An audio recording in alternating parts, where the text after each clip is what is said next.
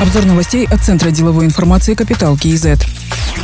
Депутат Мажилиса Юлия Кучинская заявила, что государство задолжало учителям по отпускным и по выплатам на оздоровление около 30 миллиардов тенге. При этом министерство хранит молчание, которое в данном случае не является золотом, говорит депутат. Позже эту информацию прокомментировал вице-министр просвещения Ганиби Симбаев, который подчеркнул, что отпускные и зарплаты выплачиваются из местных бюджетов. По его данным, с начала июня Акиматы своевременно перечислили отпускные на сумму 246 миллиардов тенге. В ходе анализа зафиксировано несвоевременное перечисление 28 миллиардов тенге, которое связано не с отсутствием отсутствием средств, а с вопросами передвижек и процедур на местном уровне. И эти вопросы полностью находятся в компетенции местных управлений образования. Акиматы говорят, что вопрос с выплатами будет закрыт в течение недели.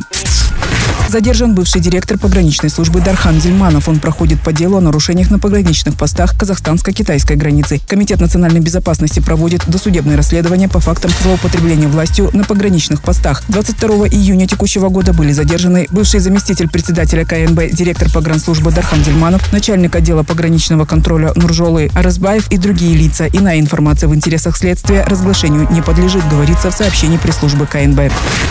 Для Казахстана важно дальнейшее укрепление связей с Европейским Союзом, в том числе в свете новых геополитических реалий. Об этом заявил председатель агентства по стратегическому планированию и реформам Асет Иргалиев на форуме в Брюсселе. Он отметил, что на долю Евросоюза приходится почти 30% внешней торговли Казахстана и более 160 миллиардов долларов накопленных прямых инвестиций с 1993 года. Асет Иргалиев предложил Европейской комиссии начать обсуждение создания транзитных узлов в Казахстане, которые могли бы стать частью связности в регионе. Он отметил, что к 2020 2025 году Казахстан инвестирует до 20 миллиардов долларов на создание новых сухопутных коридоров по всей стране.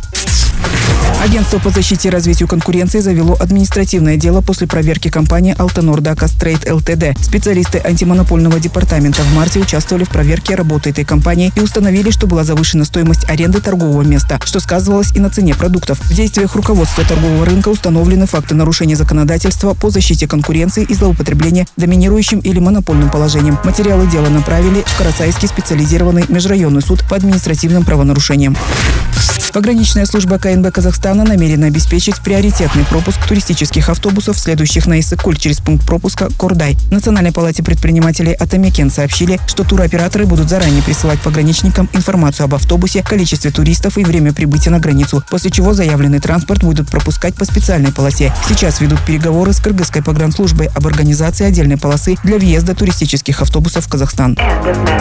Другие новости об экономике, финансах и бизнес-истории казахстанцев читайте на Капитал intézet